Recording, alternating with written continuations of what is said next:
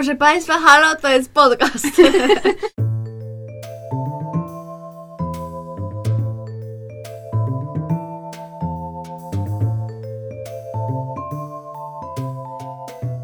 Dobra. I look pretty good for a dead bitch. She's alive! Witamy po nieziemsko długiej przerwie. Nie wiemy, czy ktoś jeszcze o nas pamięta, ale miejmy nadzieję, że ci, którzy pamiętają, to są właśnie ci wierni słuchacze i słuchaczki. No i o czym dzisiaj będziemy rozmawiać? To było pytanie tutaj do, A, do współprowadzących.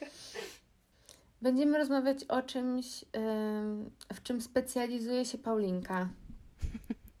Będziemy rozmawiać o celebrytach, o, O zwierzętach. o zwierzętach. No o teoriach spiskowych, jakby już ukrócę to nasze cierpienie. No dobra, każda z nas ma dwie teorie spiskowe, które Wam przedstawi i które przedstawimy sobie nawzajem. I zaczynamy od Gosi. Na pierwszy ogień e, idzie teoria spiskowa, że ptaki nie są prawdziwe. I to jest, y, z, z tą teorią jest związana ciekawa historia, bo ta teoria ma w ogóle całą swoją rozpisaną genezę na dobrych 20 minut czytania. E, Wszystko zaczęło się bodajże chyba w latach em, 40., jakoś tak pod koniec lat 40. Y, Oczywiście ta teoria tak głosi. Em, No i w tej teorii jakby najważniejsze jest to, że ptaki to są e, szpiegi.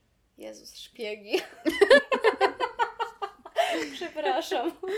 Szpiedzy. Rządowi szpiedzy. Są to tak naprawdę drony, które e, szpiegują dla rządu. Może w ten sposób. Mhm. Tak. E, I tutaj też jest taka kwestia, mm, że ta teoria, tak zaczniemy oczywiście od y, punktu meta, że ta teoria powstała już tak w rzeczywistości. W, tak naprawdę pie, pierwszy raz pojawiła się gdzieś w 2017 roku, ale tak Młodziutka. aktywnie.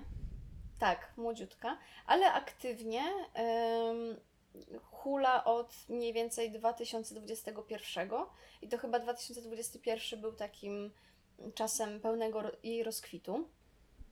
No ale dlaczego przepraszam, meta? że ci przerwę, ale ja Mhm. przyrzekam, że u mnie w liceum słyszałam teorię przynajmniej o gołębiach, że są robotami. Tak, właśnie. Jakby Ja tak, przed jestem w stanie uwierzyć. 2017. tak, bo wie, wiecie co, w ogóle wydaje mi się, bo ogólnie dla mnie też, e, mi się też to tam gdzieś obiło i wydaje mi się, że to, mm, że też to, o czym mówię, w sensie o tym powstaniu, w sensie o tym pojawieniu się pierwszy raz i tak dalej, i tak dalej, jest związane z, w zasadzie z ruchem, całym ruchem, który, Mm. którym właśnie Z było to- gruchem. stwierdzenie, że ptaki gruchem, dokładnie, którym, którego hasłem właśnie było, że ptaki nie są prawdziwe. Bo, y, no i dlaczego meta? Dlatego meta, że oczywiście, y, jak nie wiadomo o co chodzi, to chodzi o Gen Z. Y, I ta teoria powstała jako taka, mm, jako z jednej strony trochę ironia na temat teorii spiskowych, z drugiej strony jako taki, mm, taki mechanizm jakiegoś takiego jednoczenia się wokół jakby wiecie, jakiejś takiej jednej wspólnej idei, która jest po prostu w kontrze do jakiegoś tam systemu i tak dalej. No i generalnie jej twórcą, tak to nazwijmy, albo, ty, albo tą osobą, która jakoś tak zaczęła aktywnie działać i w ogóle mówić, że, że ptaki nie są prawdziwe, jest e, 23-letni, przynajmniej wtedy, kiedy ukazał się artykuł w New York Timesie, Peter McIndoe, mm, który właśnie mm, bodajże chyba gdzieś, mam nadzieję, że nie skłamie, ale gdzieś e, na początku na e, Twitterze mm, podjął, podjął ten temat. Em, No i tak, no i potem, potem w ogóle wyszło, wyszło z tego, że, że jakby on, wiecie, nakręcił całą jakby tą machinę i tam jakby zjednoczył ludzi, którzy się wokół tego też zbierali, ale generalnie chyba w miarę wszyscy byli tak, tacy, że wiecie, że byli wkręceni jakby w całą tą konwencję tej akcji. i że raczej to było takie działanie. Mm, Takie No, samoświadome. tak, i takie może na pograniczu jakiegoś aktywizmu trochę. To mi daje trochę vibe Spaghetti Monster. Jakby Mm. wiary w Spaghetti Monstera, że to jest takie. Właśnie, że na pewno jest jakaś osoba, która w to wierzy, ale większość osób to jest po prostu jakby zgadza się do tego, że to jest po prostu śmieszne dla nich. Tak, i tutaj chyba jest jeszcze wchodzi ten aspekt właśnie taki polityczny, że jeśli, bo tutaj właśnie w, w tym artykule było, był taki cytat, że jeśli ktoś e, wierzy, że ptaki nie są prawdziwe, e, no to ich jakby ostatnią, wiecie, ich jakby mm, ostatnim problemem jest w ogóle jakby kwestio- w sensie kwestionowanie jakby prawdziwości innych teorii i tak dalej. E, Więc to wydaje mi się w ogóle, że to tak można odczytywać trochę w takim nawet kontekście jakiejś takiej politycznej sprawczości, w kontekście właśnie jakby młodszych ludzi, młodszych osób. Mm, No i też e, jakby ten, ten twórca podkreślał, no tak nazwijmy go twórcą, podkreślał, że to jest właśnie przestrzeń wspólnej sprawy dla tych osób, że też przestrzeń humoru, śmiechu, jakiegoś takiego jednoczenia się wokół właśnie rzeczy, które, które tak samo jakby ich gdzieś tam bawią i tak dalej. No Albo też w ogóle się, że wydzielą- 2021 to w ogóle był Wild Times. Tak, tak, tak, tak. Wydaje mi się, że to jest właśnie też pokłosie, między innymi. Może być ostre pokłosie tego, tego wszystkiego. No i wiecie, że to jest właśnie jakaś taka przestrzeń, nie wiem, dzielenia wspólnych przekonań i tak dalej. I tam w ogóle jeszcze z tego, co pamiętam, był taki, e, był tak, pojawił się taki aspekt, że ja nie wiem, czy oni nie wystąpili, bo, to, bo wiecie, ogólnie pojawiły się też całe banery właśnie z tym hasłem, że birds aren't real i tak dalej. I em, był też chyba taki aspekt po, też mocno polityczny, że bodajże na którymś takim marszu chyba przeciwko zaostrzenia prawo, prawa aborcyjnego, mm, oni się gdzieś tam też pojawili w takim kontekście, wiecie, em, jakby wsparcia tego mm, jakby ru, ruchu przeciw aborcji. E, A to, więc... że ci tak przerwę jeszcze znowu, to, to tak jak Paulinka mówiłaś o potworze spaghetti latającym, to teraz to mi się kojarzy z tym kościołem szatana, tak to się nazywa. Mhm, I też że o tym właśnie- myślałam. Tak, że oni też są zaangażowani w takie aktywistyczne, lewicowe bardziej rzeczy. I to jest właśnie ten sam trop.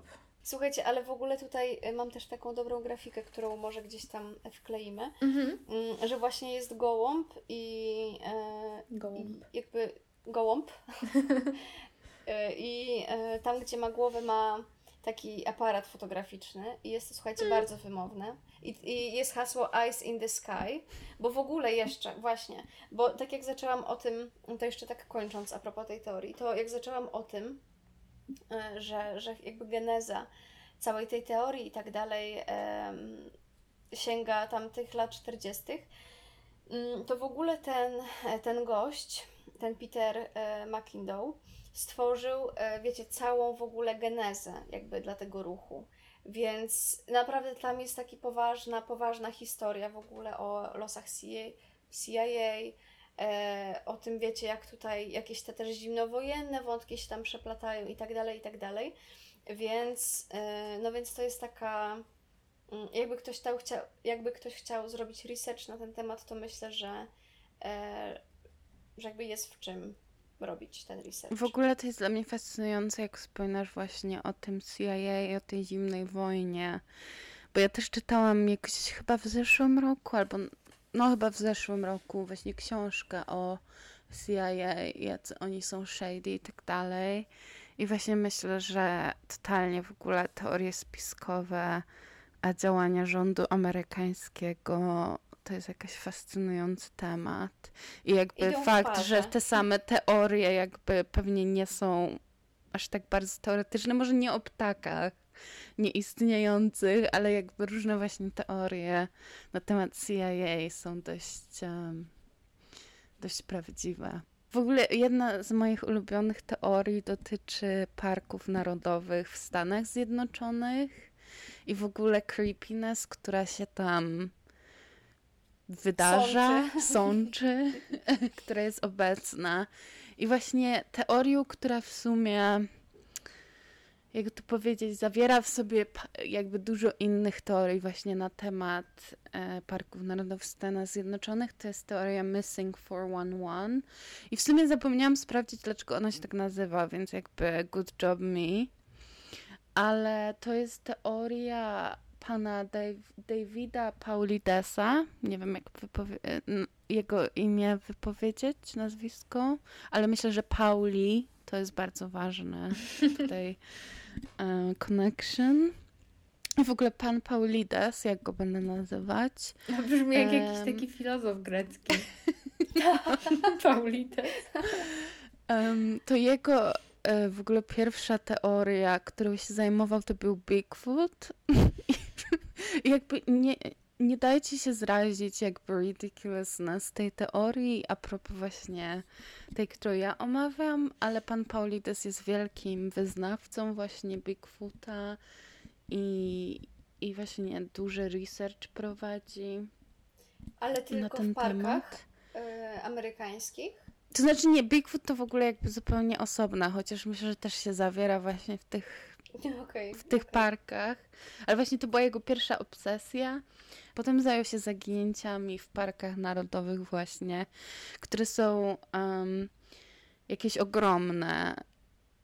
I w ogóle zajął się, te, i to już właśnie też trochę tak przewija się w właśnie w ten brak wiary w jakieś osoby rządzące, bo właśnie też duża część tej teorii dotyczy tego, że w ogóle w parkach narodowych właśnie ci rangers, którzy tam, czy jacyś tam właśnie tego typu osoby, które się nimi zajmują, jakby nie mają w ogóle złożonych żadnych ani jakby dobrze prowadzonych list zaginionych osób i dla niego to jest bardzo shady.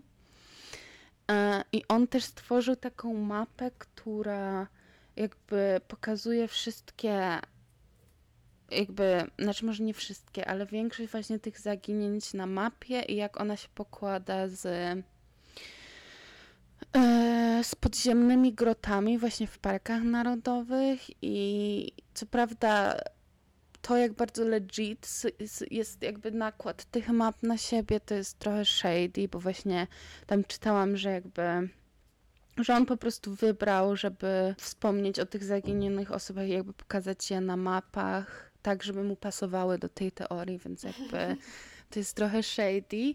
Aczkolwiek no nie zmienia to faktu, że jest mega, mega dużo zaginień w parkach narodowych, co z jednej strony ma dużo sensu, no bo to są jakby setki tysięcy kilometrów, gdzie jakby nie masz tak wielu osób, jakby w ogóle są prawie niezbadane tereny i tak dalej, więc to ma dużo sensu, że jakby dużo osób tam ginie, ale jest też dużo historii, że na przykład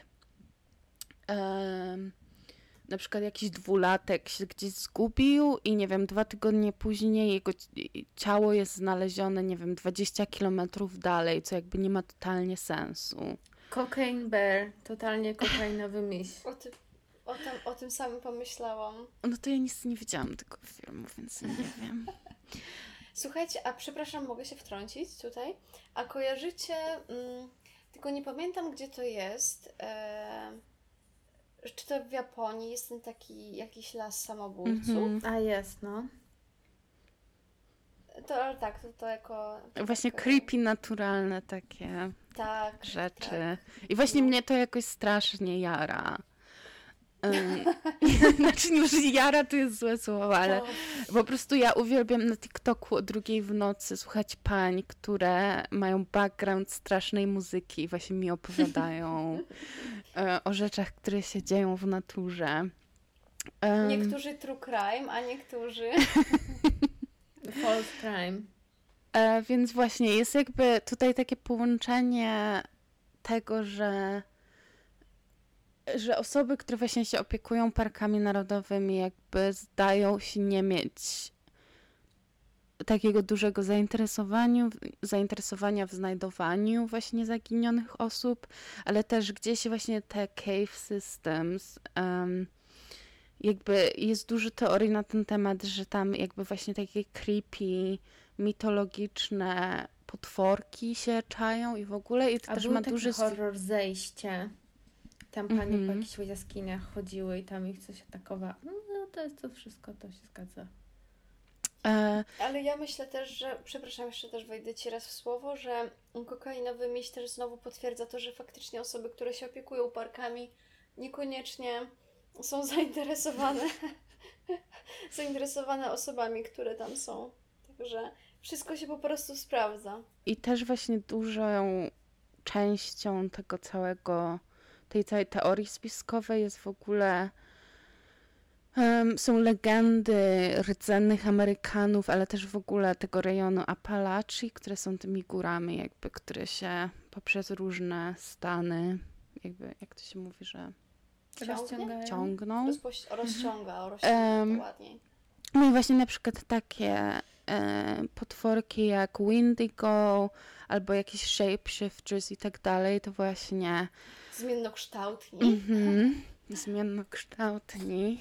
E, właśnie też jest jakby dużo teorii, że to właśnie one jakby prześladują ludzi w tych parkach narodowych i e, na przykład jest, ja właśnie strasznie dużo oglądam na TikToku ludzi, którzy mówią o takich rzeczach i właśnie jest powiedzenie, że jakby if you saw something, no you didn't i że jakby, że kiedy się coś widzi w ciemności, czy właśnie na przykład ktoś cię woła w tych, w Apalachii, no to że właśnie nie, nikt cię nie wołał, niczego nie słyszałeś i często ludzie mówią o tym, że słyszeli na przykład płaczące dziecko. Teraz ja się Jak- boję, teraz też nie chcę. Ale to jest, ja mam pytanie, Mhm. ale czy to jest właśnie, bo tak jak mówisz o, mm, o rdzennych Amerykanach i tak dalej, to czy gdzieś właśnie to jest jakby w, w tych teoriach mm, się zawiera też to, że mm, że to jest jakby jakaś taka, mm, że tak powiem, zem, w cudzysłowie oczywiście zemsta mm, jakby tych terenów rdzennej społeczności? Wiesz W sensie co? nie- Nie. Może nie, że zemsta, ale czy to jest jakby połączone właśnie jakby z, z tym, że to były właśnie jakby tereny rdzennej Właśnie chyba nie, bo jakby sami jakby dużo właśnie rdzennych Amerykanów jakby ma te legendy właśnie o tych Okej. jakby złych demonach, czy nie wiem jak to Mhm. nazwać. Mm, Okej, okej, rozumiem. Ale właśnie to jest fascynujące, na przykład oglądam jakichś twórców właśnie, czy twórczynie pochodzenia rdzennoamerykańskiego, którzy właśnie mówią o tym w taki bardzo jakby poważny sposób i że jednak jest coś takiego w tych rejonach, że wiele osób jakby bierze to bardzo na poważnie i jakby dla mnie to jest fascynujące. Jakby tutaj to jest zdecydowanie taka teoria spiskowa, która się przykłada z legendami i w ogóle pewnie z jakimiś antropologicznymi rzeczami.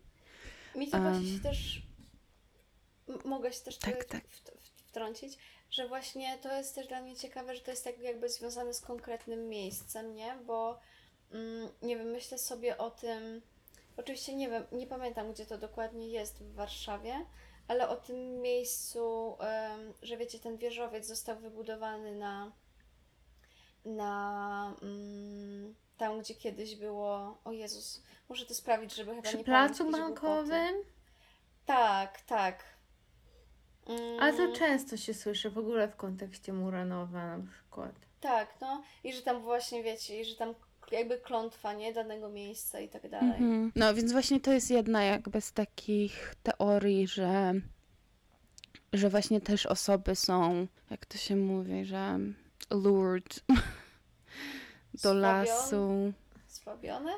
O, no, no. i właśnie tam porwane i tak dalej, i tak dalej. Albo w Blair Witch Project. Nie wiem, ja mam takie, że no jakbym pojechała, wiecie, gdzieś do Apalachii, to bym nie gwizdała i po ciemku bym nie chodziła w lesie, także... Ale właśnie jedną też z teorii, która też z drugiej strony właśnie historycznie z Apalachią jest ciekawa, że ludzie mają teorię na temat kanibalów i takich mountain people, którzy mieszkali w A to Apalachii. wzgórza mają oczy.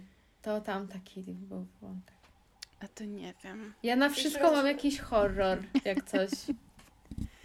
Jest jakby taki mit mountain people i właśnie ludzi, którzy mieszkają w Apalachii i to są białe rodziny, a nie jakby na przykład właśnie rdzennoamerykańskie, e, które jakby są takie legendy, że właśnie oni są kanibalami i że w ogóle nie umieją tam jakby posługiwać się amerykańskim jakby angielskim i są bardzo creepy i tak dalej. Są, wiecie, jakieś takie footages em, właśnie jakichś takich rodzin, które na takim jakby siedzą przy takich rozwalonych domkach i jakby, że to jest takie wszystko creepy, ale właśnie jest w tym gdzieś taki nie, nazwa, nie mogę tego nazwać rasizmem, ale jakby takie uprzedzenie do właśnie biedniejszych rodzin, które jakoś po Wielkiej Depresji się ustatkowały w tych górach i tak dalej, i tak dalej. Jakby nie wyjaśniam tego za dobrze, ale no Przez chwilę pomyślałam sobie, że to jest na temat, ale nie wiem, czy to jest na temat, ale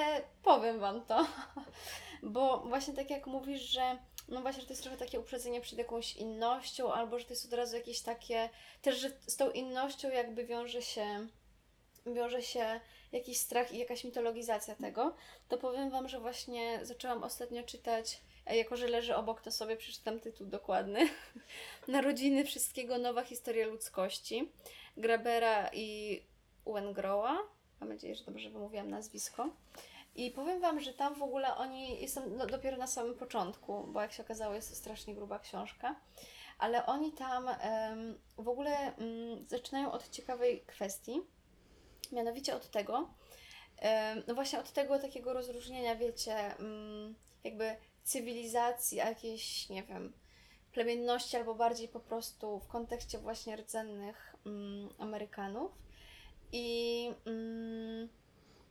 I tego, że em, na przykład jak były takie case'y, że jakby były jakieś osoby, nie wiem, porywane i jakby znajdowały się w, wiecie, w, w tej społeczności rdzennych Amerykanów i potem jakby one, znów te osoby miały wrócić do tak zwanej cywilizacji, to że wcale jakby nie chciały i że dużo lepiej jakby im się egzystowało w tej, em, no jakby w tamtej społeczności.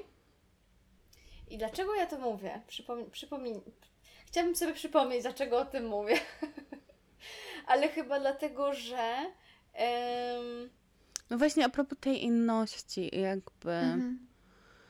Chyba tak i właśnie tego, że jakby ci, którzy nawet jakby wiecie w takim kontekście jakiejś przemocy, no w sensie, że zostali porwani i tak dalej i jakby żyjąc w tamtych, w tamtych społecznościach, jakby nie chcieli wcale wracać do jakby tak zwanej jakby jakiejś tam zachodniej normalności. Ale No też tak, w ogóle, że jakby dla, dla mnie to jest fascynujące. Nie wiem, czy kojarzycie taką książkę Hillbilly Elegy. Mhm. Um, I też film był zrobiony. Ja nie czytałam ani nie oglądałam, ale to był ogólnie taki memoir jakby takiego konserwatywnego senatora na temat tego, jak on właśnie z takiego white trash background jakby się wzniósł i tam poszedł do koledżu i tak dalej. I jakby w, w czasie, kiedy wyszła ta książka, które chyba były wczesne lata 2000, robiła właśnie wielką furorę wśród liberalnych, ale trochę jakby właśnie takich między liberałami a konserwatystami właśnie na temat tych white trash Amerykanów i że w ogóle, że tego welfare state i właśnie takiego, że ludzie, którzy korzystają z welfare, czyli właśnie z takiej pomocy społecznej, no to właśnie po prostu są leniwi i tak dalej, i tak dalej i że właśnie dla wielu osób takie że na przykład jak dla jakiejś tam, nie wiem, na przykład rasistowskiej społeczności, to rdzenni Ameryka- Amerykanie będą tymi innymi, to właśnie dla takich białych um, czy nawet nie białych, ale po prostu dla Że dobrze, Dobrze usytuowany. usytuowany. Tak, że dla dobrze usytuowanych grup to na przykład właśnie taki white trash to będzie jakiś tam właśnie inność i takie znowu trochę purytańskie poczucie, że, go, że, że dobrze mi się powodzi, ponieważ jestem dobrym człowiekiem i Bóg mnie wybrał i tak dalej, i tak dalej. I w sumie teraz też się bardzo oddalam od tematu, ale dla mnie właśnie to jest jedna z takich e, z bardzo ciekawych po prostu jakichś elementów tej całej teorii o tych znikających ludziach i tych mountain people i, tak, i kanibalizmie i tak dalej. Tak, że w sumie w tym, że jakby w tych teoriach jest jakby bardzo dużo poukrywanych, w sensie to nie jest żadne odkrycie, ale że jakby dużo jest poukrywane z takiego kontekstu społecznego jakby z obu stron barykady. Mhm. No to a propos ludzi, którzy byli ukrywani i już wyszli, to chciałabym Wam dzisiaj przedstawić mm, niejaką Putlowato. Putlowato jest y, siostrą bliźniaczką y, Demi Lovato i swoją drogą, bo Demi Lovato teraz używa pronouns she, her, prawda? Znowu. Nie Tak mi pamiętam. się Chyba tak. wydaje. Dobra, no to będę tak mówiła. Mm, y, Putlowa to jest siostrą bliźniaczką Demi Lovato, mm, która całe swoje życie była zamknięta w piwnicy.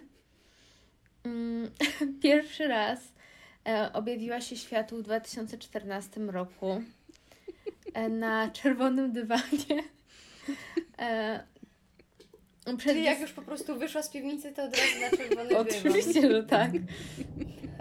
Na czerwonym dywanie przed występem Demi Lovato na Royal Variety Performance w Palladium Theatre 13 listopada. E, no ale złośliwi będą mówić, że nie była to Put Lovato, tylko była to Demi Lovato, której zrobiono niekorzystne zdjęcie. Kłamstwo. Tak. I to właśnie w, w czasie tego wydarzenia miało być to zdjęcie zrobione. I ono pojawiło się na Tumblerze rok później, w 2015 roku. Mm, I uży- jeden z użytkowników Tumblera wrzucił takie zdjęcie jakby z przerobioną, bo w ogóle ta fota jest przerobiona. Ta fota Demilowa to jest jakby jeszcze przerobiona w Photoshopie, żeby tak wyglądała. Mm, znaczy płód oczywiście. I narysował, e, wstawił to zdjęcie i narysował taką, wiecie, taki nieudany portret jeszcze z tego zdjęcia i napisał, Boże, coś tam, I, I have drawn you. Bo to jest też taki mem w internecie, nie, że tam o, narysowałem Cię i potem wrzucasz jakiś paskudny, paskudny rysunek. Em, no i do tego, i to było 3 października 2015 roku, a 11 października ktoś wstawił to zdjęcie na Tumblerze z podpisem Siostra bliźniaczka Ademi. Całe swoje życie była zamknięta w piwnicy. To zdjęcie zostało zrobione, gdy pierwszy raz wyszła na zewnątrz. Jej imię to Put. Mm. Już tego konta na Tumblerze nie ma, ale powstał nawet em, kon, powstało konto na Twitterze Official Put. I Put miała dostęp do internetu przez chwilę. Mm. Na Czyli Wattpadzie... po- luksusowa piwnica z Wi-Fi. Tak. Na Wattpadzie... To jak u Gosi powstał- w piwnicy. O, Prawda. Słuchajcie, Eee. nie straszcie. Się na. Wattpadzie jeden z użytkowników lub użytkowniczek napisał całą historię płód na Wattpadzie. E, I chcieli też stworzyć jej stronę na Wikipedii, ale no usunęli, powiedzieli, że nie może być to, nie wiem dlaczego. Jest to put erasure, jakby. Em, no i e, 23 października Demi Lovato tweetnęła, em, że w ogóle w, ta- w taki krytyczny sposób się wypowiedziała na ten temat, że ludzie się z niej śmieją i w ogóle to jest niefajne. E, ale już nie ma tych tweetów. A Ale po prostu chciała później- odwrócić uwagę od faktu, że płód jest w piwnicy. Dokładnie tak. E, a dwa lata później niecałe e, tweetnęła takiego gifa z put i to był e, hit po prostu internetu. Mm, No i niektórzy będą Wam mówić, że płód nie istnieje i jest to tylko niekorzystne zdjęcie Demi Lovato, ale the truth is out there. My wiemy swoje po prostu. E, Tak, i jest jeszcze, słuchajcie, w tym roku e, podobno pojawiła się e, ponieważ na wydarzeniu e, Tiffany w Nowym Jorku mm, miałaś pojawić też płód, chociaż niektórzy mówią, że to była Hailey Bieber. Hmm. A być może płód po prostu się wyrwała. Dokładnie. Czyli ona tak raz na parę lat widzę. No, Wypuszczają ją. A wypuszczają, ucieka pewnie. no tak. Tym okienkiem Na czerwony dywan. I na czerwony Dokładnie, ona, ona jak ucieka tylko na czerwone dywany. To jest tak, że płód można przyzwać na czerwonym dywanie.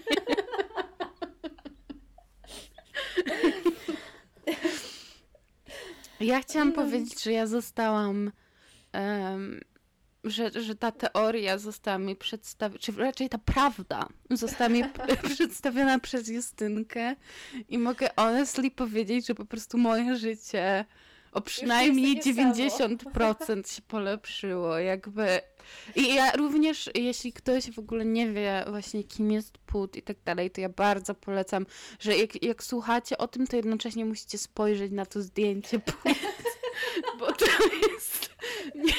Ja to Wszystko wypełnia załączę. wydarzeń. To wszystko w opisie będzie załączone. Tak jest. Oczywiście. A swoją drogą, czy możemy porozmawiać o imieniu płód i jakby dlaczego ono jest takie śmieszne? Ale nie wszyscy uważają, że to jest takie śmieszne, ponieważ pojawiły się komentarze, że to jest seksistowskie i to jest, jak to się mówi, ableist, ableist, a- ableistyczne. Ableist? Nie wiem, nie. To się chyba tak... Ableizm, to się mówi po polsku? Może tak. Nie. Bo że wiecie, nie- że ta płód to właśnie jest tak zrobiona specjalnie, jakby była niepełnosprawna. Nie no, ale to jest, to jest bardziej ableist mówienie tego niż jakby sam mem. Jakby nie zgadzam się. Ja w sumie chyba nigdy tak nie odebrałam jej. No Ale ja jakby też. ro- rozumiem, rozumiem jakby z czego to może wynikać, ta narracja, ale... Ona po prostu jakby. No właśnie, płód i spód. Put is put, put is good. To kontynuując tutaj mm, celebrycki segment. Jest piękne lato 2022 roku. Wszyscy na TikToku miło sobie skrolują po ekranie, gdy nagle okazuje się, że Harry Styles jest łysy i tak naprawdę po prostu nosi perukę. Chciałam zachować powagę, ale mój głos się złamał w ostatnim momencie. Em, no ale tak, no nie ma się co śmiać, prawda? No bo to też, no. W sumie, czemu miałoby to nas śmieszyć? No ale uwaga, y, jakby Jest to kompleks całe... wielu mężczyzn. Dokładnie, dokładnie tak. Też jakby nie ma żadnego jakby no shame w noszeniu peruk i tak dalej. E, ale cały TikTok zaczyna analizować filmiki z koncertów, zdjęcia, że widać, że ten taki tupecik się, wiecie, podnosi. Odlatuje. Ta główna, że główna czupryna coś tak nie przylega za bardzo. Już są wizualizacje, albo może i prawdziwe zdjęcia łysego Harego. Nigdy nie wiemy. Em, no ale jak to się zaczęło? Ogólnie mm, zaczęło się to oczywiście, znaczy nie wiem czy oczywiście, ale od strony Dymła, k- e, k- plotka, jak to się mówi, plotkarskiej strony, e, która co jakiś czas wypuszcza, mm, wypuszcza najświeższe ploty na temat gwiazd. I e, no i tak tam jeszcze było wspomniane, że, że właśnie Harry Styles tak wiecie, jakby, że to łysienie jest takie w sekrecie, dla, dlatego on nosi te peruki i tak dalej i się, i się nie przyznaje za bardzo do tego. Em, no i tak, i faktycznie ja sama pamiętam, że gdzieś w pewnym momencie mi się to na TikToku pojawiło, więc jestem guilty. nie mogę, nie mogę tutaj, nie mogę tutaj powiedzieć, że mnie to ominęło. Um, ale co, co lepsze, to też e, jakby sam Harry Styles się do tego odniósł, bo jeśli dobrze w ogóle kojarzę, to jego, jakiś jego znajomy chyba, w ogóle go zapoznał z tą teorią, bo wiecie, w ogóle był taki nahypowany na to, że w ogóle patrz, w ogóle wow, że super, że jakie to ciekawe i w ogóle śmieszne i tak dalej, i tak dalej. E, no i tak, no i Harry Styles się odniósł do tego, że mm, że generalnie chyba z Usieniem jest tak, że ona jakby omija co jed... w sensie jest co jedno pokolenie, więc jego jego dziadek był łysy, więc ma nadzieję... A nie, okej, okay, nie, przepraszam. Tak, że właśnie co jedno pokolenie, ale jego dziadek nie był łysy, więc no ma nadzieję, że okay. trzyma kciuki, żeby on też jakby nie był. No więc no my też trzymamy kciuki za Harego, aczkolwiek co jakby... A jak nie, to poleci no. do Turcji, sobie tam zrobi przeszczepi. Dokładnie, dokładnie tak. W ogóle ja chciałam tak a propos tylko powiedzieć o Unhinged stronie TikToka, która ostatnio mi proponuje filmiki z romansem Obamy i Harego, ale również tak. Bidena i Harego i jakby ja się boję nawet klikać w komentarze, żeby się dowiedzieć o co chodzi, bo po prostu zabierzcie mnie stamtąd. Ale są całe jakby takie mm, montaże właśnie romantycznej muzyki i Obamy, który się uśmiecha, jak widzi Harego i jakby nie, nie umiem z tym To jest Red, White and Royal Blue po prostu. Dokładnie. Ale wiecie co, dla mnie to jest w ogóle um, mega też interesujące, jakby o czym to świadczy? Czy to świadczy o jakiejś mega kreatywności ludzkiej? Czy to świadczy o tym, że już nie mamy co robić? Czy to świadczy no właśnie, może to świadczy o wszystkim naraz w zasadzie. Ale. To jest. I, jakby, I też kocham to takie dochodzenie, właśnie, wiecie, jakby z filmików, ze zdjęć, potem to przybliżanie i jakby to taka cała, to takie całe nakręcanie się. Ja myślę, że to tego. po prostu świadczy o jakby pięknie naszej planety, która po prostu w tym Humanity. uniwersum, gdzie nie znaleźliśmy jeszcze innej formy życia, ale znaleźliśmy teorię spiskową na temat łysości Harry'ego Stylesa i jak to, ja, czy ja jest coś tu, piękniejszego. Jak jakbyśmy były na wideo, to ja bym zrobiła tutaj taki montaż, jak są zawsze w filmach, nie? O świecie, nie? Że tu właśnie rączka w zbożu, że tam jakieś kwiatki szybko rosną z ziemi. I właśnie tak. Terence Malik. Lubi to. Dokładnie tak. moja teoria jest również jedną z moich ulubionych. I jakby mówienie teoria o tym, no to naprawdę nie jest fair. No bo to jest po prostu prawda. I to jest, że Lia Michelle nie umie czytać. E, więc może mam nadzieję, że słuchacze naszego podcastu i słuchaczki wiedzą, kim jest Lia. Właściwie to nie wiem, czy to jest Lia, czy nie, no chyba Lia. No nieważne. E, więc jest e, właśnie, jeśli nie wiecie, kim ona jest, to jest to aktorka, która jest najbardziej znana z grania Rachel w Glee, która nie jest zbyt popularna. Znaczy, może jest popularna, ale jakby chyba lu niewiele ludzi jest jej fanami, e, ponieważ jest właśnie dużo historii z planu o tym, jak nie dość, że rasistowsko, to w ogóle jakby ogólnie słabo tra e, traktuje jakby, jak to się mówi, osoby, z którymi gra, innych aktorów. E, I teoria ta wzięła się z tego, że w, w podcaście One More Thing e, omawiano książkę Nei Rivery, na, w której właśnie jednym jakby z tematów, o których ona pisała, to było e, właśnie granie, granie w Glee i e, Naja właśnie pisała o tym, że Lia nie chciała improwizować na planie Glee. I um, ich teorią czy spekulo spekulowali na ten temat, że to jest dlatego, że ona nie umie czytać i e, jakby dlatego chciała się trzymać tak blisko tego właśnie skryptu, że bo po prostu jakby nie umiała sama wymyślić nic takiego. I jedną z ich teorii było to, że ona pracowała od tak młodego wieku na Broadwayu, Mhm. chyba odkąd miała 8 lat, że po prostu nigdy nie znalazła czasu na naukę czytania i pisania. I Kasia, proszę się nie śmiać na ten poważny temat, e, na to dochodzenie, e, sprawa dla reportera, ponieważ No ona się Em. też porozumiewa jakby emotikonami w social tak, media. ale właśnie ja do, ja do tego A, dochodzę. dobrze. No więc jest kilka mm, elementów jej publicznego życia, które wspierają tę teorię bardzo mocno. I jednym z nich jest właśnie to, jak ona się porozumiewa na social media, ponieważ w wielu jej postach na Instagramie podpisy są emotikony, a nie słowa.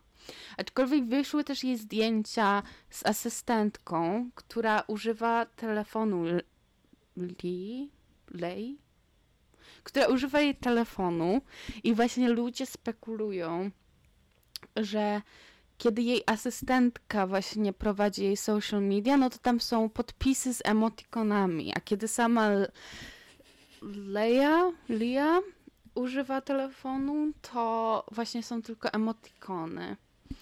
E, Są również zdjęcia w internecie, na przykład jak ona podpisuje swoje książki, ale jej długopis nie dotyka strony na tym pozowanym zdjęciu. Więc jest tylko tak, tak troszkę zawieszony nad książką, gdzie już jest jej podpis. I też kolejnym na przykład dowodem na to jest jej współpraca z Ryanem Murphym, ponieważ pierwszym, powiedzmy, Glee było jakby stworzone przez Ryana Murphy'ego.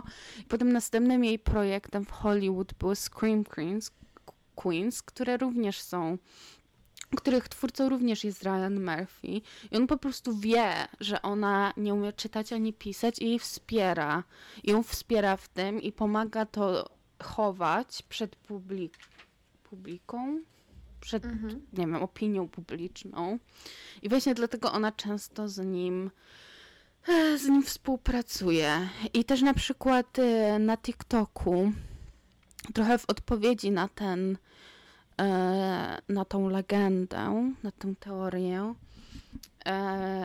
Właśnie Lia zamieściła wideo, jak czyta bajki albo po prostu jakieś książki dla dzieci, a ludzie po prostu mówili, że albo ma w uchu taki, taką słuchawkę, No gdzie tak. ktoś jej mówi, co ona ma tam mówić, albo po prostu się nauczyła na pamięć, ktoś jej to czytał i właśnie ona z pamięci potem udawała, że czyta. I właśnie na Twitterze też na ten temat odpowiadała i jakby na początku dużo jej tweetów było, że to jest seksistowskie i tak dalej, i tak dalej, a potem jej tweety bardziej jakby się zamieniły w to, że jakby się też z tego śmieje. I No właśnie bo ona pamiętam, też że w po pewnym... tej dramie y, właśnie jak wyszły te ym, oskarżenia wobec niej, że ona Tak. była taka okropna na planie Glee, to mam wrażenie, że ona trochę zmieniła tą strategię, żeby być taka bardziej likeable. Mhm, tak, zdecydowanie. Bo właśnie w pewnym momencie ona miała, bo ona się przyjaźni z Jonathanem Grothem e, i właśnie na TikToku miała jakiś filmik z nim, gdzie tam właśnie jakoś tego, z oboje chyba żartowali z tego, że właśnie ona nie umie czytać i tak dalej. I więc właśnie jakby zmieniła, tak jak mówisz, e, taktykę e, na ten temat i właśnie bardziej żartobliwie do tego teraz podchodzi. I ja myślę, że to trochę ludziom jakby. W sensie, że ja już nie słyszę tyle na, ten, na temat tej teorii i właśnie mam wrażenie, że ludzie już trochę mają takie, o, że jak ona jakby Jest w konwencji. tak, to żeż tak, tak słabo. Ale to jest właśnie, ja widziałam takie filmiki, jak ona jest na jakimś rozdaniu nagród i ma e, przeczytać werdykt z koperty. No i właśnie tak tylko patrzy na tą kopertę, uśmiecha się i pokazuje osobie obok, żeby ona Mhm. przeczytała. No. Ja, ja w ogóle uważam, że ta teoria jest tak wspaniała, bo tak naprawdę nie można jej jakby. Nie da się jej, jak to się mówi, że obalić. Mhm. Tak, że jakby się znajdzie, jakby każde wyjaśnienie się znajdzie, Mhm. nie? Że albo właśnie nie wiem, zna na pamięć albo coś tam. Bo nawet jeśli jesteś fanem albo fanką i do niej podchodzisz i mówisz, dobra, to ja tutaj nagrywam, a ty przeczytaj, co tu napisałam. No to jakby potem ludzie w internecie powiedzą, co na pewno jest prawdą, że po prostu miało się jakieś tam układy z nią i się jej powiedziało przed nagrywaniem, co ma przeczytać, więc jakby... Wieczny dymializm po prostu. Mhm. E, więc ja naprawdę uwielbiam tą, tą teorię spiskową. E, To ostatnia teoria dzisiaj. E, Moja teoria, z którą e, chciałam się z Wami podzielić, dotyczy, Trzymamy się krzeseł.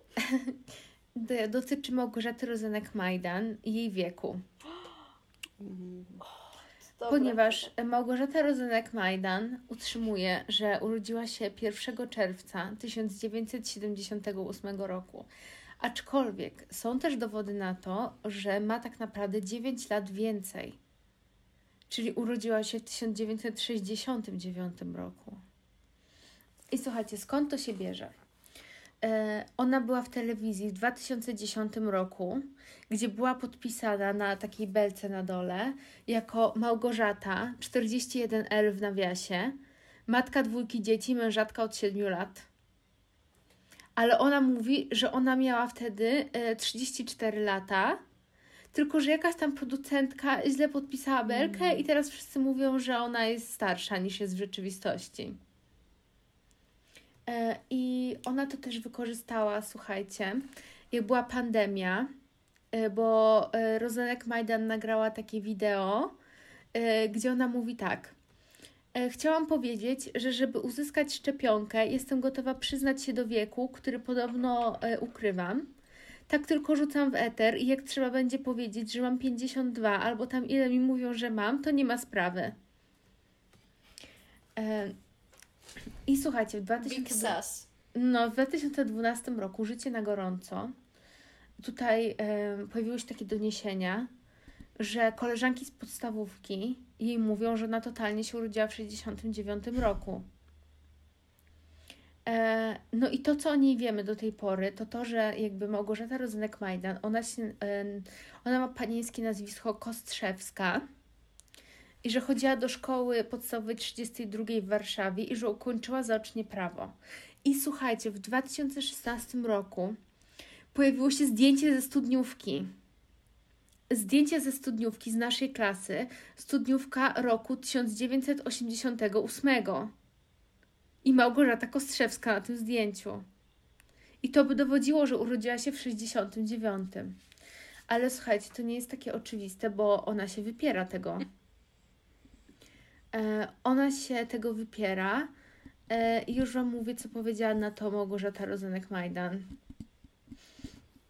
E, Zorganizowałam na swoim Facebooku i Instagramie konkurs. Strasznie chcę znaleźć Małgorzatę Kostrzewską z tego zdjęcia, które było niby moim zdjęciem ze studniówki. Pani Małgorzato, jeżeli Pani mnie słyszy, widzi albo ogląda, zapraszam serdecznie na obiad. Byłabym naprawdę dumna, gdyby zechciała Pani przyjąć moje zaproszenie, bo to niestety nie jestem ja.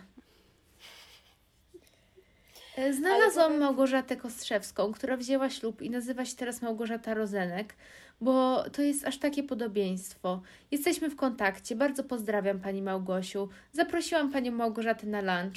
Bardzo się cieszę, że się spotkamy. Zgrywamy właśnie grafiki. Z każdej sytuacji można wyciągnąć dla siebie coś miłego albo coś przykrego, a ja postanowiłam wyciągnąć z tego fajne spotkanie, fajną zabawę. Myślę, że Pani Małgorzata będzie miała ochotę się spotkać.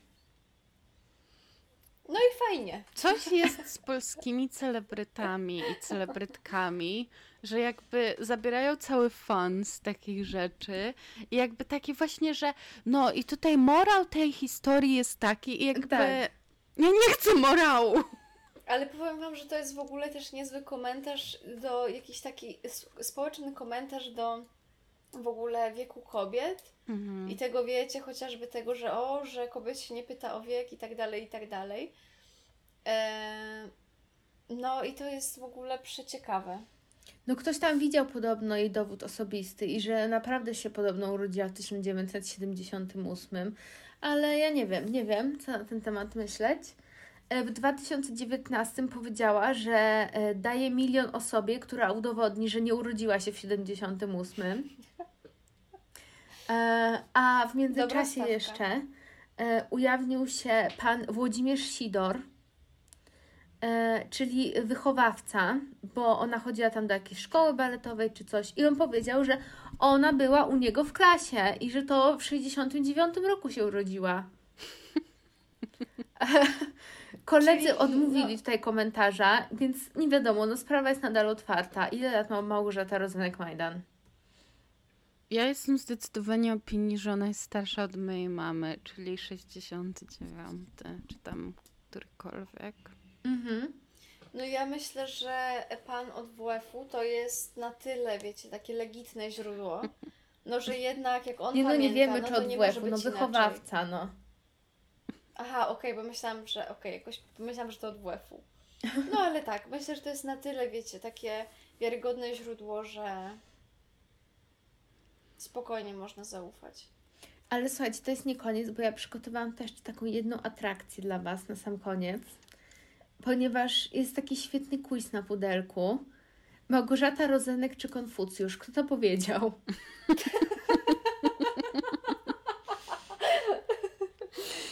Lecimy z tym. Dobrze. Bezużyteczną rzeczą jest uczyć się, lecz nie myśleć, a niebezpieczną myśleć, lecz nie uczyć się niczego. Ja myślę, że Konfucjusz. To, było tak prawda, to był miłe, że- Konfucjusz. Okej. Dobrze, y, drugie. To trudno. Nie zrobię challenge'u. W dupie mam challenge'u. Mm, Konfucjusz? Mhm, no też się do tego skłaniam. To była Małgorzata Rozenek. Gdy śmierć nadchodzi, ptak smutno śpiewa, a człowiek dobry wypowiada słowa. No myślę, że tutaj łeb w łeb mógł i to Konfucjusz powiedzieć i Małgorzata. Był to Konfucjusz. Mam majtki radzia, koszulkę mokrą. Jestem w dupie ku... jakiejś plaży. Nie wiem jakiej niebiańskiej. Wiesz co, ale myślę, że... Justynka, czy ty Ja potajemnie ogóle- pracujesz dla pudelka? Tak, no była to Małgorzata Rozenek. Kto trzęsie drzewem prawdy, temu podają na głowę obelgi i nienawiść. Konfucjusz. Konfucjusz. Tak, bardzo dobrze. Ja dostałam w genach różne ciekawe rzeczy. Inteligencję, pracowitość, ale nie dostałam pięknej, kształtnej pupy, ale w tych spodniach i tak wygląda super. Mam nadzieję, że to Konfucjusz. No niestety była to Małgorzata Rozenek-Majdan. Milczenie. Przyjaciel, który nigdy nie zdradza. Konfucjusz. Konfucjusz, tak. Piżamek nie biorę, ale sukienkę muszę wziąć. Ja już nie mam miejsca, ja nie żartuję, Radziu. Mądre słowa, mądre słowa Małgorzaty. Ja w ogóle jeszcze sobie myślałam o tym, jak tutaj jeszcze zgamifikować ten odcinek bardziej i możemy na przykład wybrać naszą, jakby z tych teorii, które przedstawiłyśmy, to musimy zbiorowo wybrać tą, która nam się najbardziej podoba, chociaż ja chyba wiem, która to jest. Uwa- na 3-4 może powiemy. Okej. 3, 4. Put. Put. Yes. Naprawdę imię Put po prostu jakby Załatwia sprawę, załatwia sprawę. którą, jaką wasza, Jezus, jak powiedzieć to zdanie? Jaka jest wasza ulubiona O, teoria właśnie. spiskowa? Tak. I zapraszamy do kontaktu czy panią Małgorzatę Kostrzewską. Zapraszamy na obiad. O, tak. Dokładnie. Z chęcią zaprosimy, bo to będzie dla nas cenna, cenna lekcja. To żegnamy się. Mówiła do Was Justyna. Gosia. I Paulina. Pa. Pa, pa.